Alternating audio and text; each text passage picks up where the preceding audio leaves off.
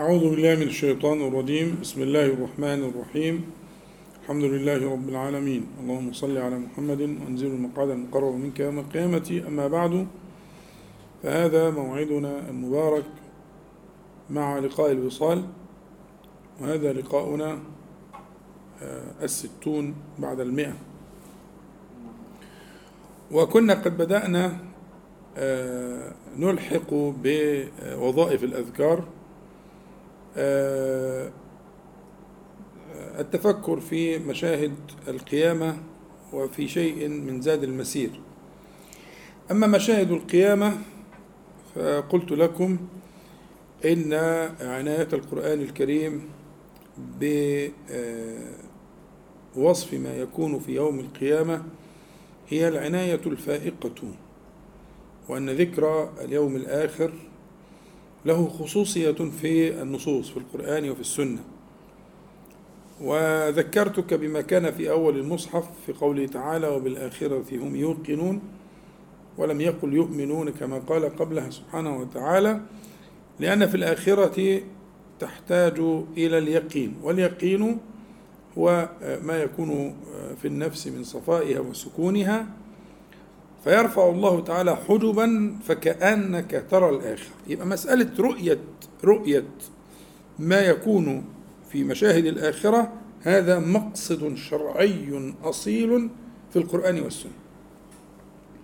وكلمة مشهد تأتي من الشهود. وقلت لك قبل ذلك لا يكون الشاهد شاهدا إلا إذا رأى. فلو ذهبت إلى القاضي كشاهد في واقعة أو حادثة حادثة أو نحو ذلك تقول له فيقول لك أول سؤال يسأله القاضي ماذا يسأل؟ هل شهدت ذلك بعينيك؟ فإن قلت نعم يستمر معك. وإن قلت لا بس يعني ألف واحد قالوا لي. يقول أنت لست إيه؟ بشهد. فالشهود معناه الشهود ولذلك تذكرون لما قلنا في الأول في أول الذكر لما كنا بنتكلم على أذكار الأذان والصلاة. كلمة أشهد أن لا إله إلا الله اللي هي كلمة المرور إلى الإسلام لا تغني عنها كلمة أخرى. يعني لو قلت أعلم لو قلت أثق قلت كل ما تقول. لا يدخل المرء الإسلام إلا أن يقول أشهد. إلا أن يقول أشهد. فكأن ما سيأتي بعد أشهد يراه كما يرى المرء بعينيه يرى شيئين يرى وحدانية الله تبارك وتعالى ويرى صدق رسول الله صلى الله عليه وسلم فيما بلغ عن عن ربه لأنك أنت ما يتعلق بالنبي صلى الله عليه وسلم في الشهادتين هو إيه؟ الرسالة. أن محمدا رسول الله. فأنت تشهد بأنه رسول يعني بلغ عن الله تعالى. فأنت تقول أشهد ذلك. القضية إذا المشاهد أو الشهود أمر أصيل في الإيمان. وكل ما كان كذلك في في القرآن والسنة يجب أن تتوفر عليه توفرا خاصا اللي هو كل ما يأتي في معنى الإيه؟ الشهود أو الشهادة أو المشهد أو ما يكون في هذا المعنى. اتفقنا؟ وتذكر أن النبي صلى الله عليه وسلم يقول من كان يؤمن بالله يقول واليوم الآخر. فليسر رحمه إلى آخره. كثير لماذا كان يختار صلى الله عليه وسلم مع الإيمان بالله يختار الإيمان بالإيه؟ باليوم الآخر. شهود اليوم الآخر شهود ما سيكون في اليوم الآخر مصحح لسيرك مسكن لقلبك. وسنرى الليلة إن شاء الله تعالى كيف يكون شهود الآخرة أو القيامة. كيف يكون مسكنا ورابطا على قلوب المؤمنين. كيف سيكون كذلك إن شاء الله تعالى. فإذا فكرة المشاهد وبعدين طريقة القرآن الكريم والسنة المطهرة من جهة البيان من جهة اللغة تجدها ترسمها رسما. يعني تجد فيها لون وريحة وطعم وغبار ورؤية وزحام وعرق و آه إيه ده مقصود. يعني ترسم صورة نابضة بالحياة. فيها كل ما فيها. فيها الزحام وفيها اللهفة وفيها الخوف وفيها الفزع وفيها العرق وفيها العطش وفيها الشمس وفيها الأمان. وفيها الأمان. وفيها السكينة وفيها الكرامة وفيها الذل وفيها الإهانة وفيها ناس توطأ بالأقدام. لا صورة.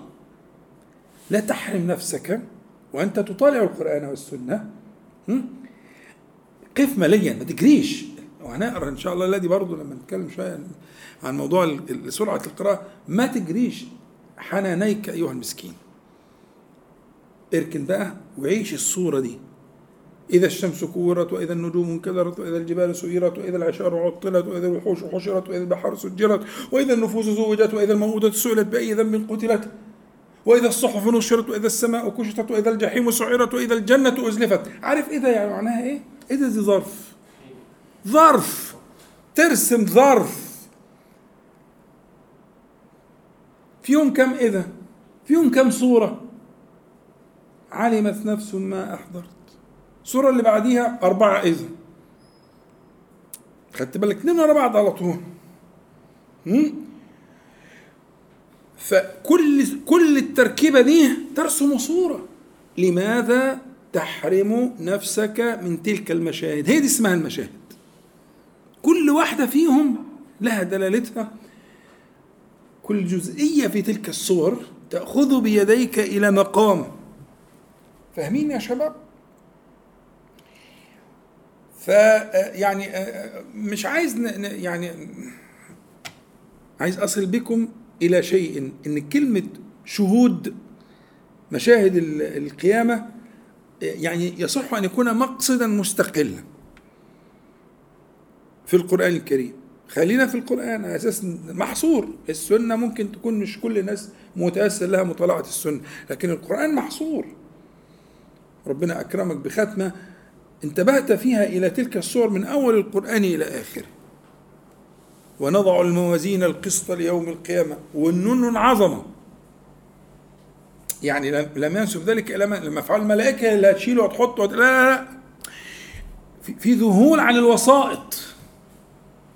عشان ينسب الفعل للملك جل جلاله عشان العظمة المطلوبة ونضع الموازين القسط ليوم القيامة فلا تظلم نفس شيئا.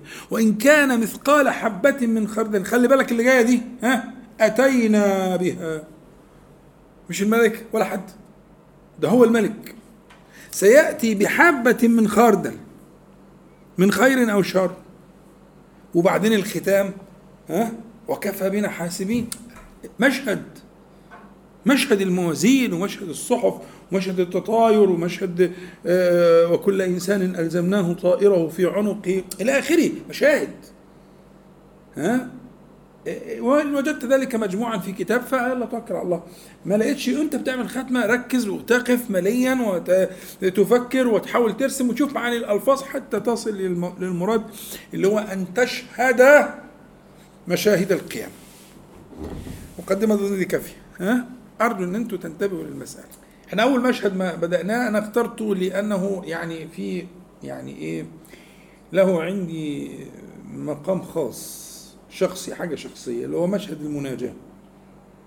ولعلكم ترجعون إليه وأنا لا أمل من تكراره وقراءته والتعبد به. أنه يدنيه ربه سبحانه وتعالى حتى يجعله في كنفه ويقرره بما بما فعل أو بذنبه إلى آخره. ارجع مشهد بديع الحي مشهد المناجاة. المشهد الثاني أشرت إليه في المرة السابقة اللي هو مشهد أهل الغدر مشهد أهل الغدر. والحقيقة إن المشهد ده عنيت السنة به عناية بالغة بيان مشهد الغدر. والغالب في ظني أن عناية النبي صلى الله عليه وسلم بهذا البيان كانت للربط على قلوب المغدور بهم. يعني أنت لما تكون عارف إن إن إن الله سبحانه وتعالى سيقتص لك ويأخذ لك حقك و, و لهذا الغادر لواء باسمه عند استه. هنشرح كل الكلام ده إن شاء الله. فلعل ذلك يسكنك الآن على ذلك يسكنك الآن ويربط على قلبك. لكن حصول الغدر في الدنيا ده لابد منه. يعني اوعى تفتكر ان في دنيا في حياة ها تغلو تخلو عن الايه ها عن الغدر. لا. اوعى تكون يعني حالم قوي للدرجة دي وعايش في في عالم ترسمه لنفسك. احذر. مش حاسبها كلام من ده. الدنيا لا بد فيها من هذا. خلق الله تعالى في هذه الدنيا الشر والخير. ونبلوكم بالشر والخير فتنة. وإلينا ترجعون. مسألة قطعية.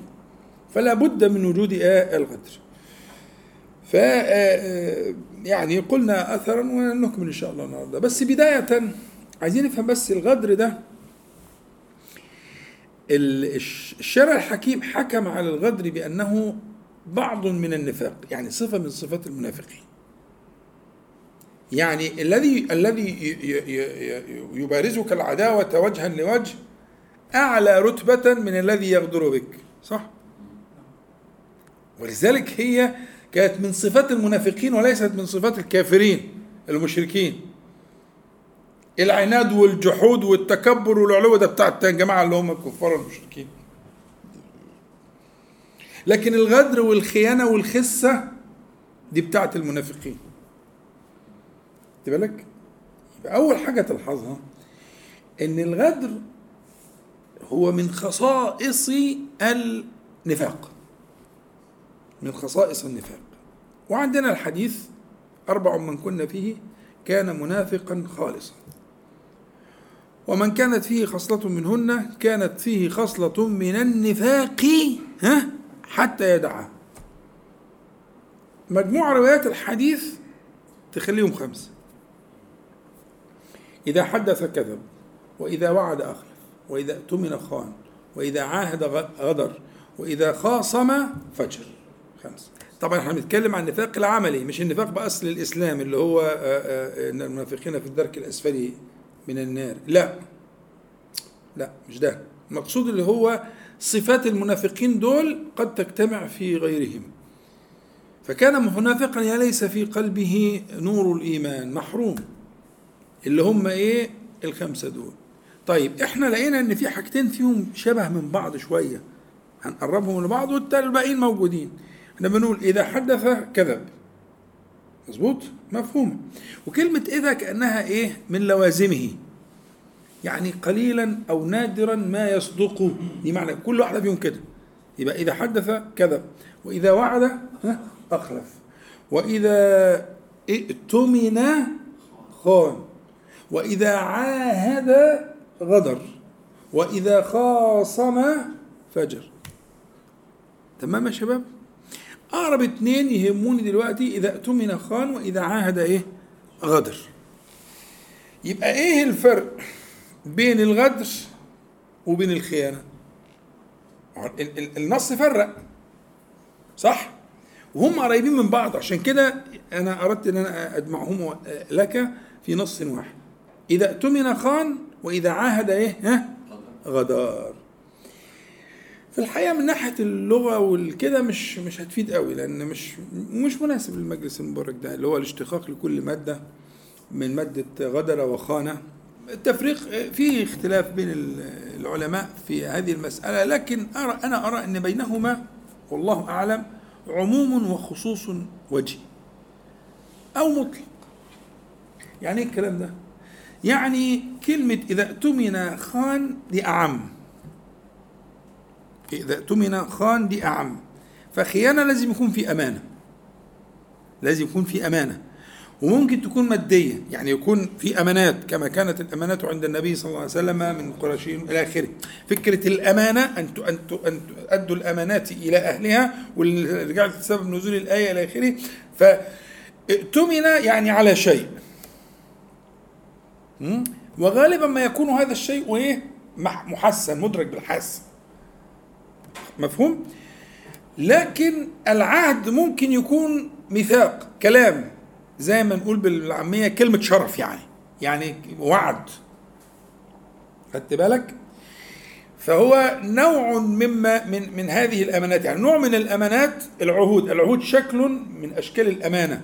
فالأمانة تشمل ما يدرك بالحاسة وتشمل ما يكون بالأشياء المعنوية بالكلام والثقة وإلى آخره.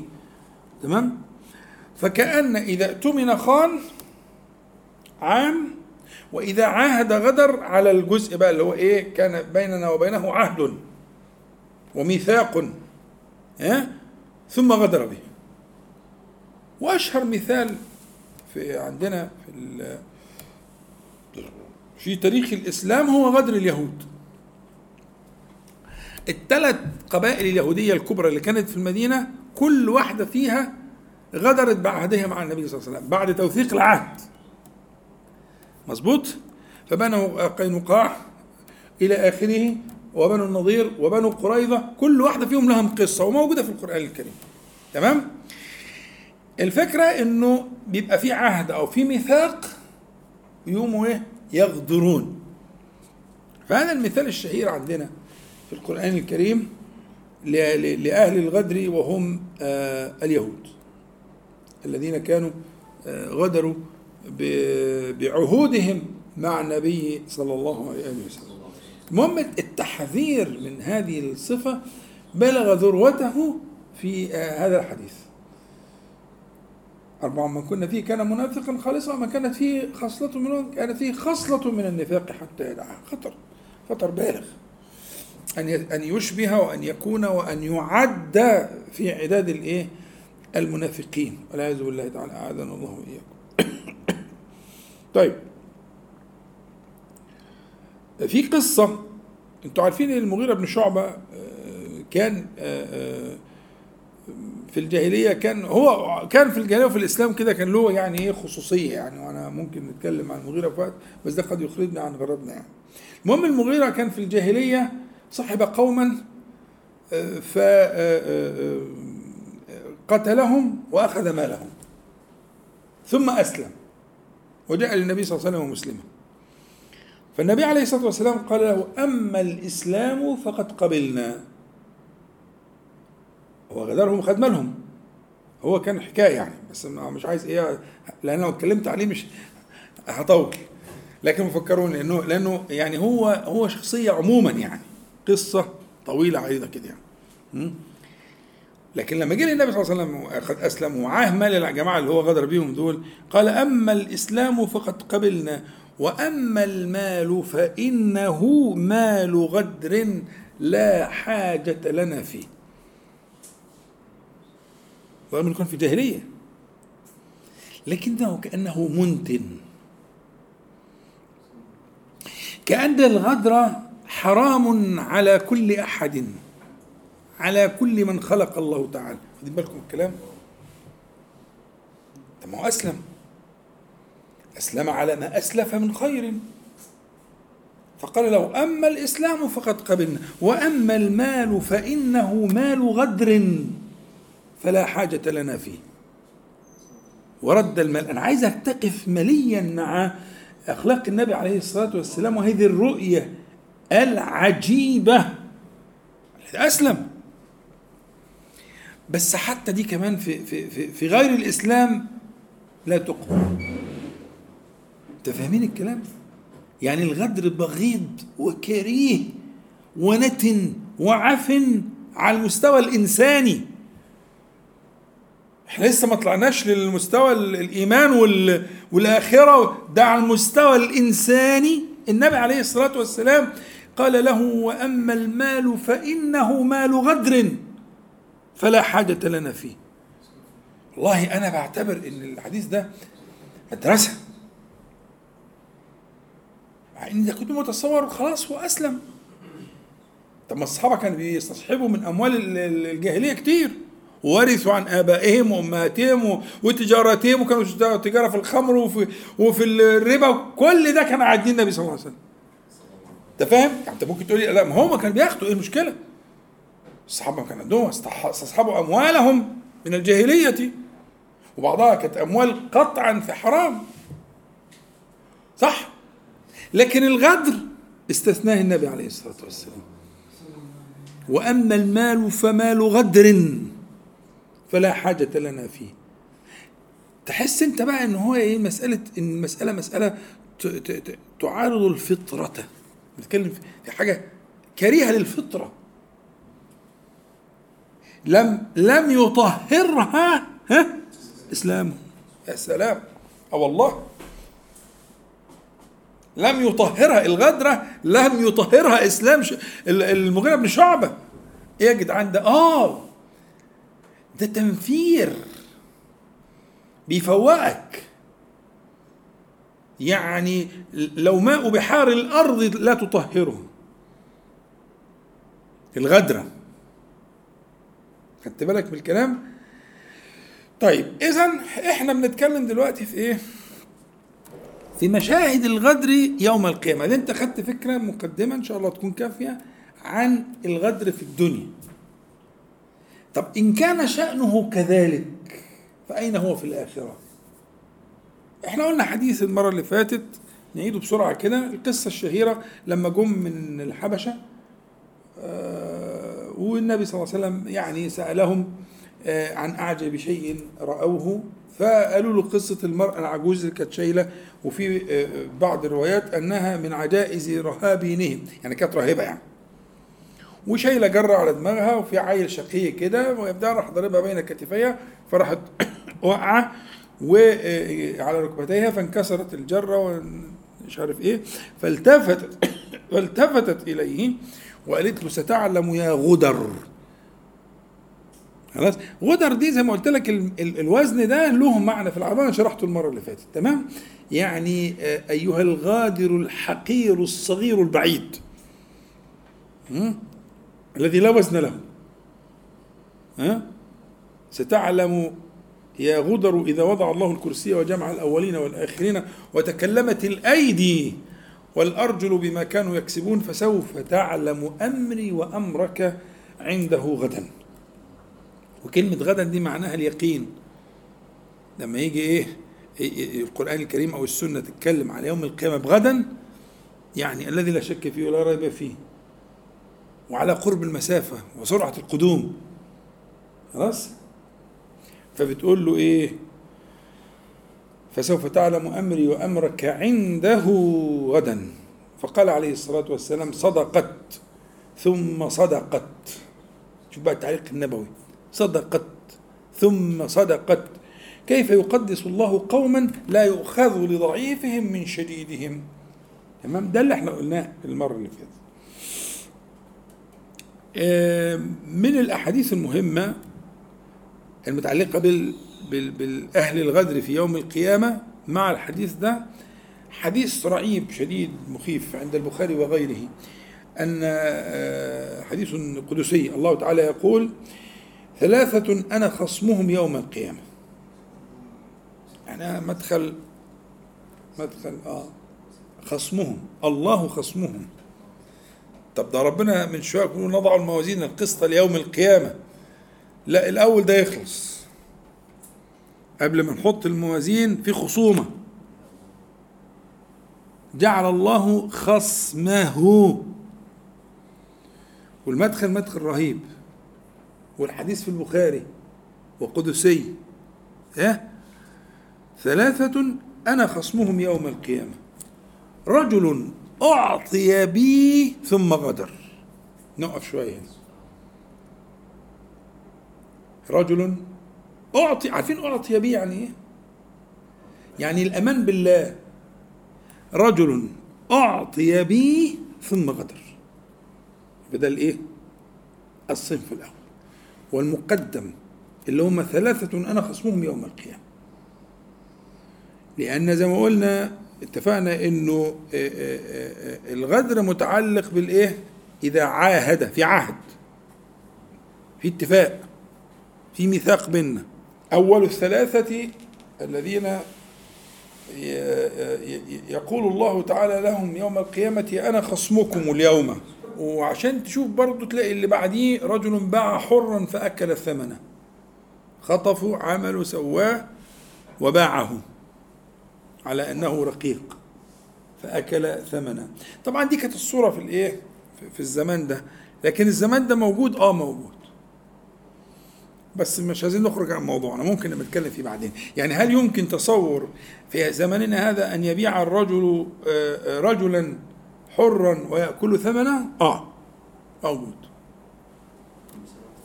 لا ده كتير. بس هنخرج عن موضوعنا لأن هو لو تأملت في الحال اللي إحنا فيه العالم في منتهى التوحش. الدنيا كلها وحوش الآن توحش. يبقى رجل أعطي به ثم غدر ورجل باع حرا فأكل ثمنه ورجل استأجر أجيرا فاستوفى منه العمل ولم يوفه أجره ملاحظين في حاجة مشتركة بين الثلاثة؟ آه. الثلاثة غدر يبقى كأن الأول عام والباقي خاص يعني ثلاثة كلهم من أهل الغدر أنا خصمهم يوم القيامة طب فين مثلا المعاندين وفين الجاحدين وفين الكفار لا لا لا لا, لا. الذين هو خصمهم سبحانه وتعالى الذين أخذوا به وأعطوا به سبحانه وتعالى فهو خصمهم جل جلاله فأنت لو رجعت للثلاث صور دول هتلاقي صورة عامة اللي أعطي به ثم غدر أعطي به والتاني طب ما هو عشان يبيع الحر خده كده بالسياسة ومش عارف إيه لغاية لما ها وراح بيعه. والتالت خد الأجير واستوفى عمله ثم إيه ها ثم لم يوفه أجرا وطبعا الشاهد ثلاثة أنا خصمهم يوم القيامة كما قلت لك وحديث قدسي في صحيح الإمام البخاري. عندنا حديث آخر مهم جدا وإن كان لسه هنختم بالحديث اللي هو اللي هو داخل في موضوعنا في مشهد القيامة لكن كل ذلك في القيامة. ذكر للغدر في القيامة كله. ده رواه مسلم. آه وكان في الصحيفة عند علي رضي الله عنه. كان مكتوبا في تلك الصحيفة ذمة المسلمين واحدة يسعى بها أدناهم فمن أخفر مسلما فعليه لعنة الله والملائكة والناس أجمعين لا يقبل الله منه يوم القيامة عدلا ولا صرفا. آه المنذري يقول أخفر بالرجل إذا غدره ونقض عهد. في كلمة أخفر بالخاء يعني. عارف الخفير؟ هي بالخاء. أخفر آه. يعني أذهب خفيره. فإذا أخفر بالرجل يعني غدره ونقض عهده. الأول اداله عهد فأمنه ثم غدره. فهنا في الحديث الصحيح عند مسلم ذمة المسلمين واحدة يسعى بها أدنهم كلهم يستوون. يعني ذمة متساوية. الفقير كالغني والقوي كالضعيف والمرأة كالرجل كله كله كله كله زي بعض. المسلمين كلهم سواسية كأسنان المشط عند الله تعالى. ما دي معنى كلمة يسعى بها أدناهم. ها؟ فمن أخفر هي دي بقى الشاهد مسلما. فمن أخفر مسلما يعني إيه؟ غدره ونقض عهده. طيب يترتب على كده إيه؟ إيه الوعيد؟ إيه التخويف؟ فمن أغفر مسلما فعليه لعنة الله والملائكة والناس أجمعين. لا يقبل منه يوم القيامة صرفا ولا عدلا. ده إيه ده؟ أنا خصمهم عليه لعنة الله والملائكة والناس أجمعين. لا يقبل منه لا صرف ولا عدل. كل ده في الغدر في الغادر. ها؟ خلي بالك الصورة الأحاديث بتكمل بعضها. في الدنيا النبي صلى الله عليه وسلم قال وأما المال فإنه فإنه مال غدر فلا حاجة لنا فيه. ده في الدنيا. في الآخرة بقى أدي أنت شايف. ها؟ طيب. يبقى الحديث اللي أشرت إليه المرة اللي فاتت وهو الحديث المتفق على صحته. هو ألفاظه كتيرة جدا بس أنا جمعت لك إيه يعني مجموع الألفاظ مع بعضها النبي عليه الصلاة والسلام يقول لكل غادر لكل غادر لواء ينصب بغدرته عند استه يوم القيامة. الاست اللي هو المقعدة يعني عند يخرج من مقعدته يعني ينصب عند هذا الموضع تحقيرا له. لكل غادر لواء ينصب بغدرته. يعني إيه بغدرته؟ يعني ممكن يكون له لواءين ثلاثة أربعة عشرة. كل غدرة لها لواء. لأن هي يكتب مكتوب عليها إيه؟ هذه غدرة فلان ابن فلان. واخد بالك؟ يعني من عند استه يخرج علم قلنا قلنا اللواء يعني حاجة عالية كده زي اللي إحنا بنسميها إحنا بالعامية العلم ليراه الناس لأن الناس مش هتبقى شايفة عشان يبقى بارز ليراه الجميع. تحقيرا وتشهيرا به وفضيحة على رؤوس الأشهاد في يوم القيامة. ده لسه ما فيش حساب. ده ده مرحلة من مرحلة الإيه ليشفي الله صدور من غدر بهم. مش قلت لك إن هي فيها برضو دواء؟ فيها شيء من الدواء؟ إن اللي غدر بهم دول يوم القيامة لتست... لتسكن قلوبهم رضا بالله تعالى وأنه ما كان ليهملهم أبدا جل جلاله إنما أمهلهم. فلما رأى ما فيهم من الإيمان والصبر أشهدهم هذا. فلكل غادر ينصب بغدرته له لواء عند استه يوم القيامة. يعرف به يميز. أهل الغدر كتير. يعرف به. علشان اللي هم غدر بهم يعرفوه. هم دول ودول على الغدرة دي ودول طبعا أظن إن تبقى الإيه؟ رايات الغدر كثيرة. آه. التاريخ كله غدر. التاريخ كله غدر. رايات الغدر كثيرة وكل غدرة يعرف بها صاحبها هذه غدرة فلان ابن فلان. ربنا سبحانه وتعالى جعل الحياة الدنيا آه، بلاء وابتلاء. ولعل الله سبحانه وتعالى أن يبلغه بصبره ورضاه آه، ما لم يبلغه بعمله. يعني ربما الواحد يبلغ بما ابتلاه الله عز وجل به ما لا يبلغه بعمله. صح؟ عارفين الحكاية دي؟ يعني ممكن واحد ربنا سبحانه وتعالى آه، يرضى عنه ويرضى عما في قلبه لكن عمله لا يرقيه إلى ما يحبه الله له. يعني هو همته مش عالية قوي في العمل لكن قلبه حلو. ده مش دعوة لترك العمل يعني بس إيه دي حقيقة. ممكن إنسان حاله مع الله سبحانه وتعالى حاله قلبي مع الله سبحانه وتعالى يكون جميل. مش عايز أزود جميل حلو جميل. لكن عمله لا يرتقي إلى ما يريد الله تعالى ويحب الله تعالى له. فيعلم الله منه أنه يصبر. فيبتليه بشيء. فيصبر. فيرقيه إلى رتبة لا يبلغها بعمل لأنه يحب أن يرقيه سبحانه وتعالى. فتيجي البلاءات والأوجاع والأمراض والأشياء دي ما فيش حاجة عبث يا جماعة. فيش حاجة في الكون ماشية كده.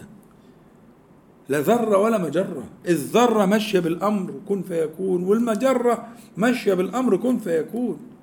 الفيروس البكتيريا. الحيوانات الضواري كل شيء ماشي في الكون بكون فيكون بالأمر. فما فيش حاجة اسمها إن هو مثلا الفيروس راح داخل له كده كده يعني اجتهد اجتهاد. نقول اجتهاد من الفيروس. لا لا لا لا, لا. الفيروس لا يجتهد. غير مأذون له.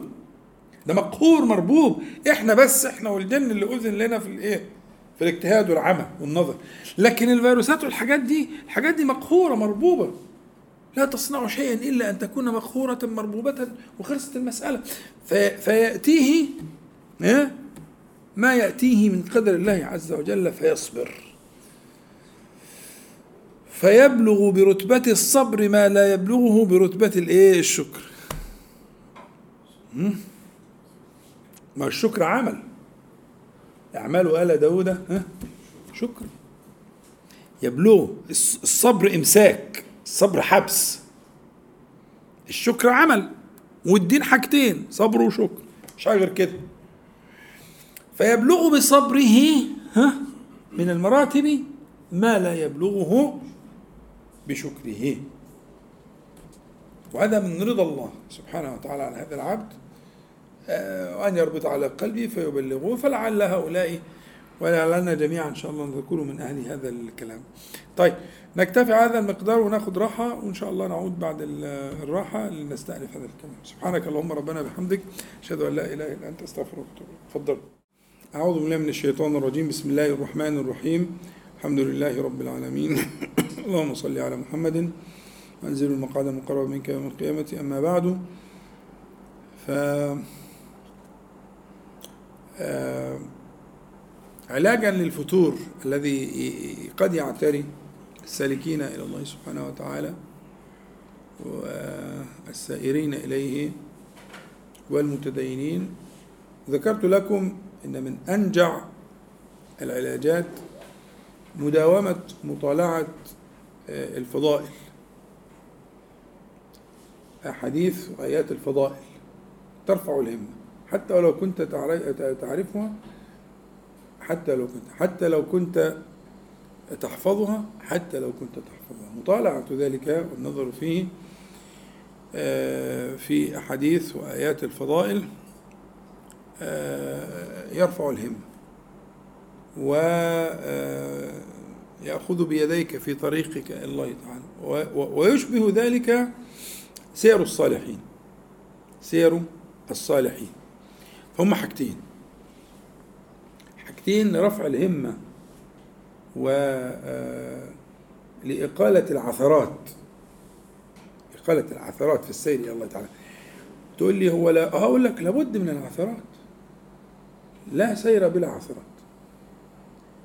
طب إيه رأيك؟ الذي لا يتعثر هناك طعن في إيمانه. هذه صفة المنافق. المنافق يلزم حالا واحدة كله تكلف. المؤمن ساعة وساعة. إيه أنت بتشجعني؟ أيوه بشجعك. بشجعك إنك تقوم إذا تعثرت. مش بشجعك تتعثر. لا. أنا بقول لك إنك هتتعثر هتتعثر. فما تحطش في ذهنك إنك أنت مش هتتعثر. عشان ده مقعد ومثبط لأن جبلتك وخلقتك إنك تتعثر. أنت مش فاهم.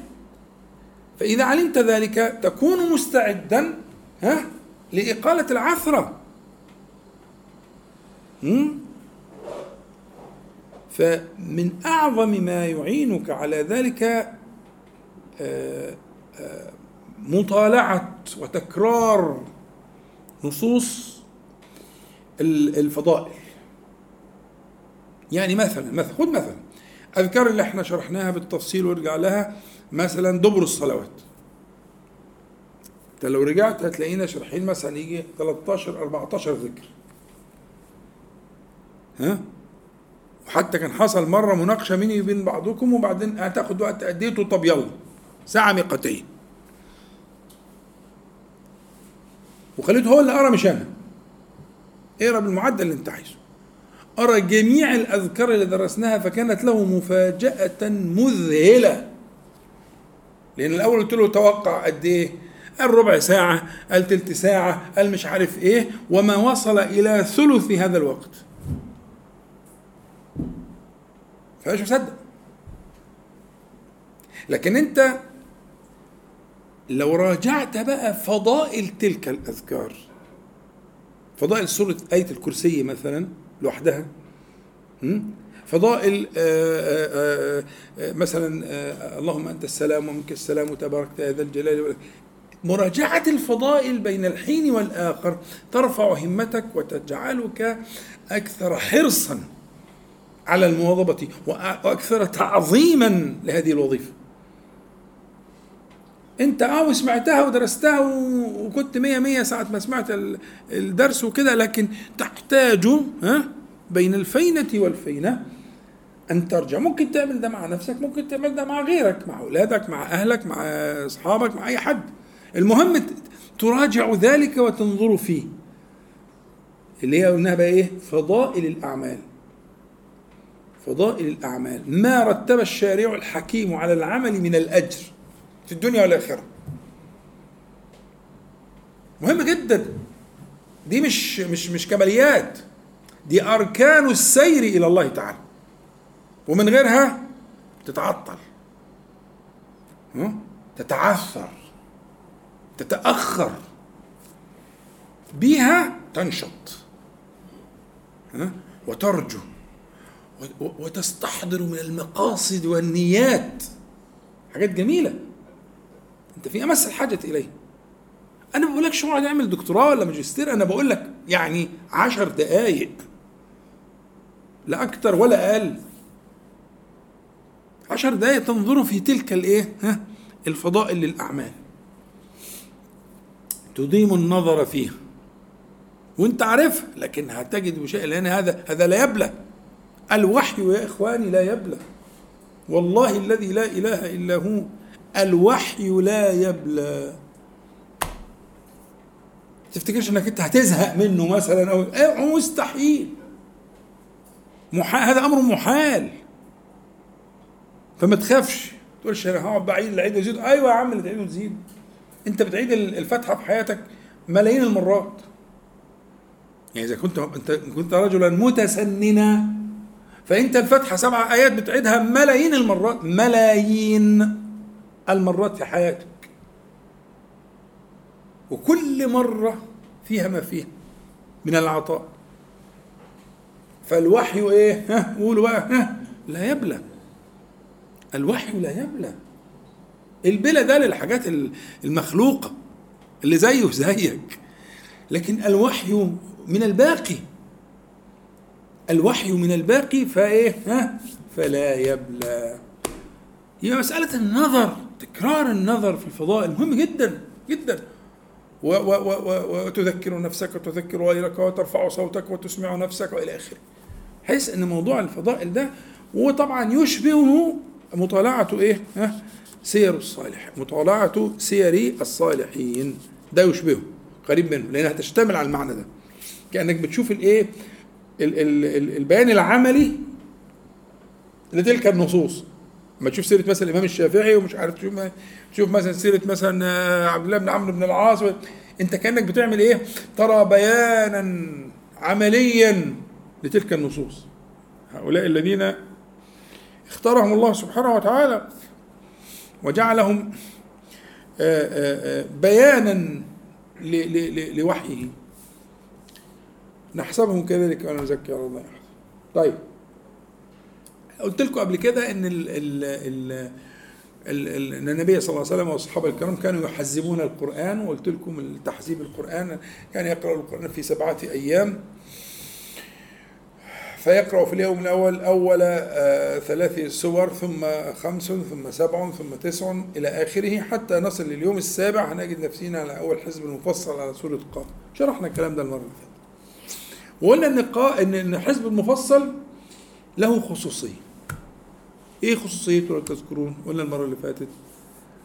الله يفتح عليك. والذي فضل الله عز وجل به نبيه صلى الله عليه وسلم على سائر الأنبياء والمرسلين. يبقى عايز واقفه بقى. عايز واقفه الحديث الصحيح قلنا إيه؟ واعطيت مكان التوراة السبعه الطوال ومكان وأعطيت مكان الزبور المئين وأعطيت مكان الإنجيل المثاني وفضلت بالمفصل. فضلت بالمفصل. يعني المفصل متفرد بين كتب الله تعالى.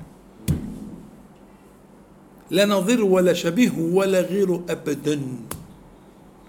ولذلك أنا أدعوك العناية بالمفصل المفصل ده اللي إحنا بنقرأ بيه في الصلاة صلوات الجهرية وإلى آخره واللي بنحفظه لعيالنا واللي إحنا مشغولين بيه ها؟ اللي هو من سورة قف إلى سورة الناس مع سورة الفاتحة طبعا. هذا شأن شأن. فقصة المفصل دي قصة تحتاج منك إلى إلى العناية.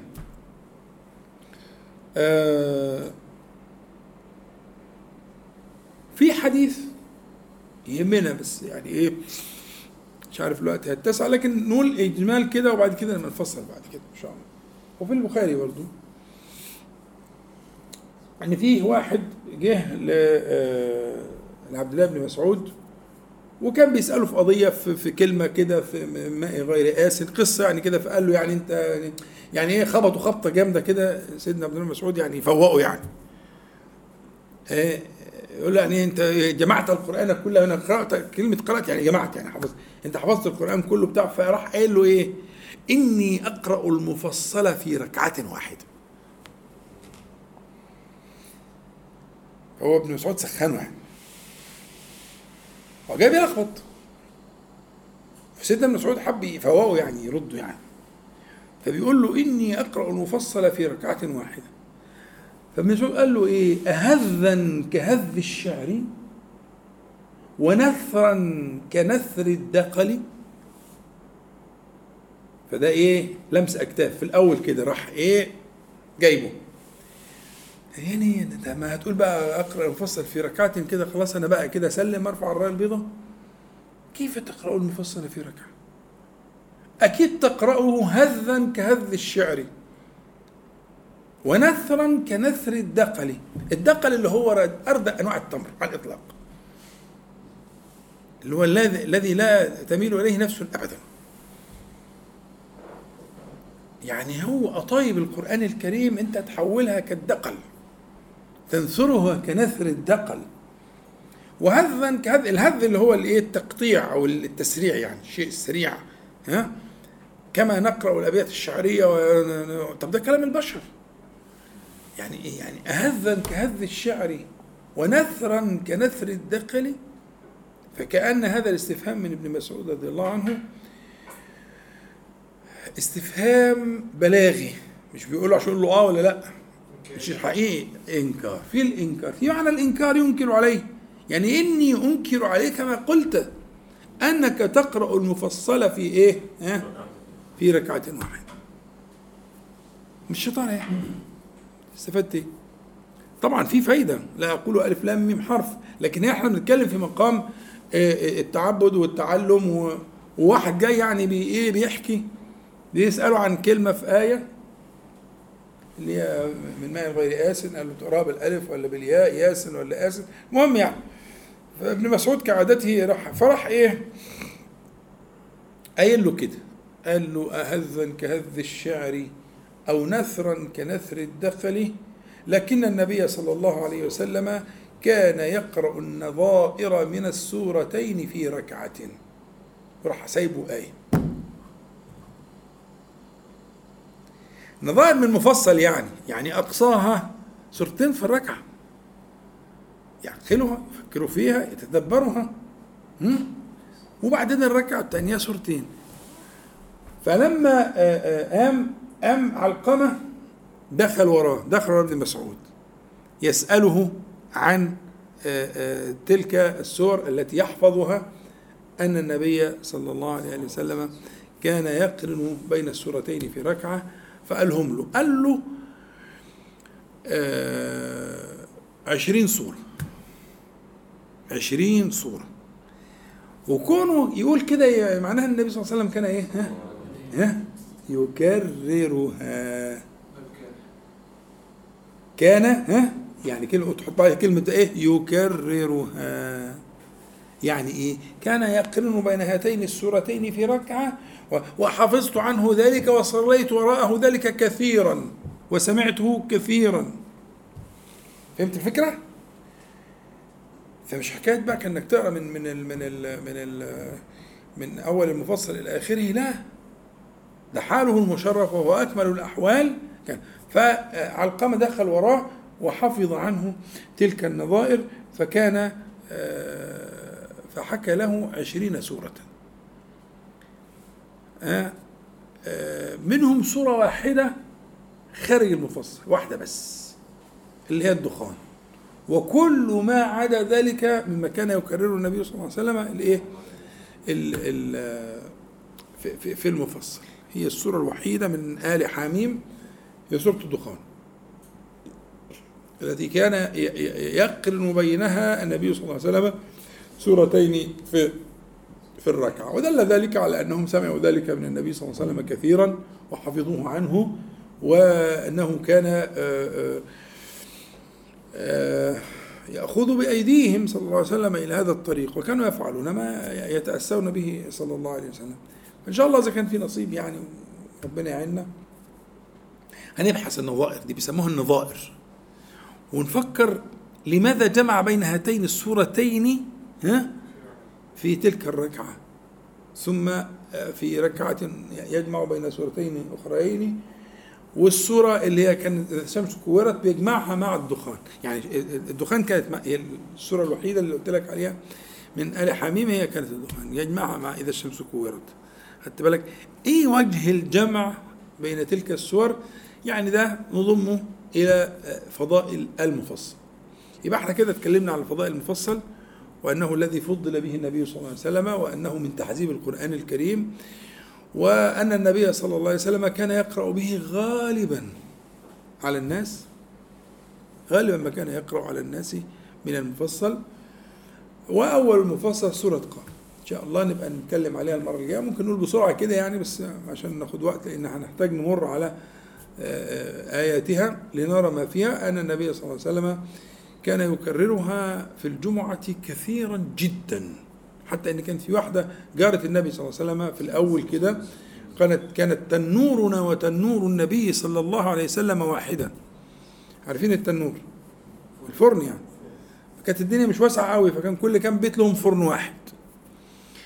فالدليل على إيه؟ دي دي بيسموها كناية. تقول كان تنورنا وتنور النبي صلى الله عليه وسلم واحدا دي كناية. كناية يعني إيه؟ ها؟ أنا بقول بيها من النبي صلى الله عليه وسلم. إحنا كنا إيه؟ زي عيله واحدة يعني. فهي مبسوطة قوي بتحكي لهم إن أنا إيه, إيه اسمها أم هشام بنت حارثة. أم هشام بنت حارثة ابن النعمان. فهي بتقول كأنها بتعمل مقدمة كده عشان تحس يعني حاجة طبعا هي بختها. يعني أي حد مكانها هيقول كده يعني. تقول إيه؟ كان تنورنا وتنور النبي صلى الله عليه وسلم واحدة لسنتين أو لسنة وكذا. وتقول ما حفظت سورة قاف إلا من في رسول الله صلى الله عليه وسلم يقرأها على المنبر كل جمعة. خلاص؟ فيدل على إيه بقى؟ الكثرة. أنا لما كانش عندي مصحف ولا حاجة أنا حفظتها من المنبر.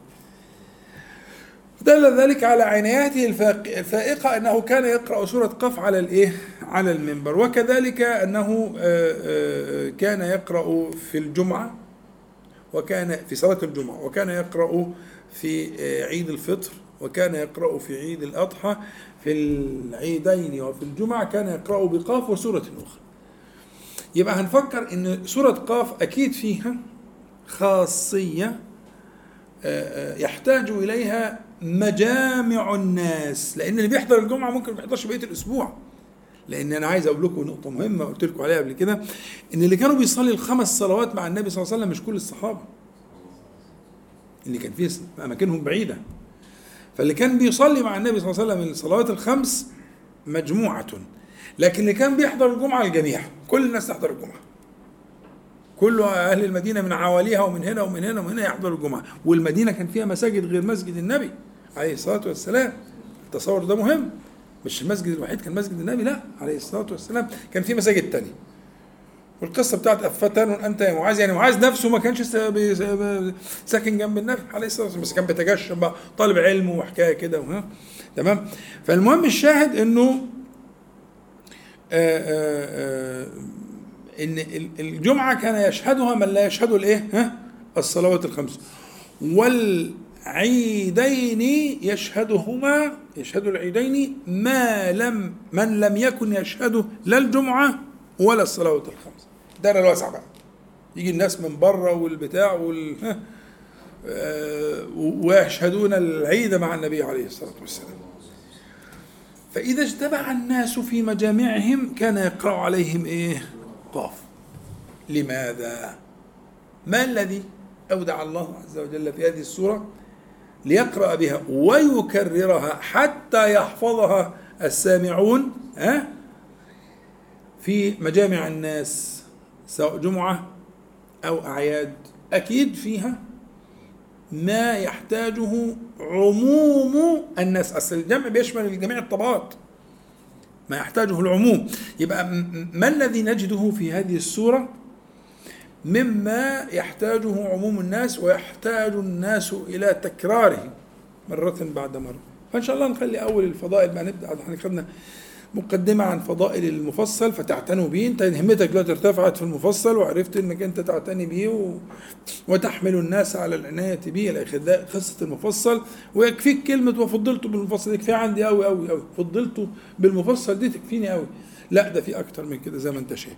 ثم نبدأ إن شاء الله في في في في السور التي جاءت فيها نصوص في فضلها من المفصل. وأول ذلك سورة إيه؟ سورة قاف. هنمر عليها مش تفسير. هنمر عليها نأخذ منها المواضع التي آه، آه، آه، يغلب على ظننا إنها هي السبب في هذا التفضيل أن تقرأ في الإيه؟ في المجامع الكبار يعني كده إحنا جاوزنا الوقت فإن شاء الله يبقى نرحل الذكر المرة الجاية نبدأ به برضه إحنا كده إيه عشان كان الغرض يبقى فيه جمع بين الاثنين لكن الجمع متعذر فيبقى إيه, يبقى مرة كده ومرة كده.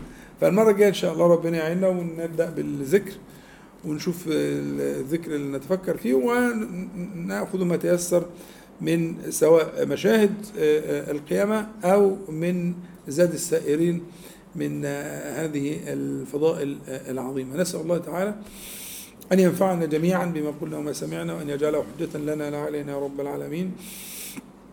وأن يعيذنا وإياكم وسائر إخواننا من المسلمين والمسلمات من شرور أنفسنا ومن سيئات أعمالنا ومن فتنة القول والعمل. اللهم صل على محمد وأنزل المقعد المقرر منك يوم القيامة. الحمد لله رب العالمين. نقول جميعا سبحانك اللهم ربنا وبحمدك. أشهد أن لا إله إلا أنت أستغفرك وأتوب إليك. السلام عليكم ورحمة الله.